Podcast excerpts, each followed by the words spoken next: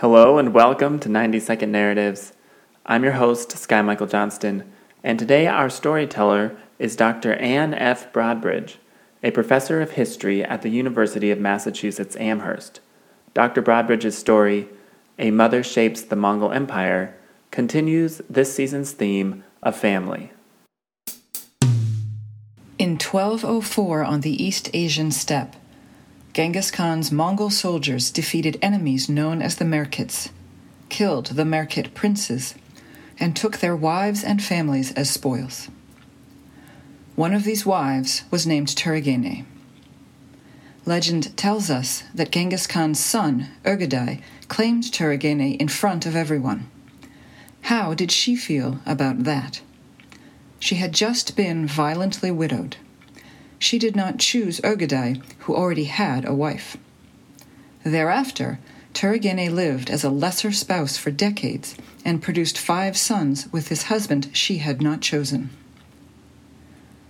In 1227, Genghis Khan died, and Ögedei became the next great Khan, even though he was a serious alcoholic. Thereafter, Ögedei's senior wife passed away, and Töregene rose to the senior position because she had borne so many sons.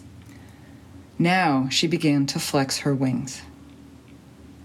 As Ögedei's addiction worsened, Töregene stepped in to run the empire. Then came a cold night in December 1241 when Ögedei died after hours of heavy drinking and Töregene became the regent. At last it was time to have things her way. Although Ögedei had chosen a grandson as his heir, Töregene opposed her dead husband's will in favor of their oldest son, Guyuk. Töregene was a tireless diplomat and spent five years working to convince, cajole, placate, and bribe enough of the ruling family to support her son's claim. In summer 1246, she finally watched her son Guyuk ascend the throne in a lavish coronation on the steppe. Töregene thus entered the royal family as a captive, yet still rose to run the empire during Ögedei's lifetime.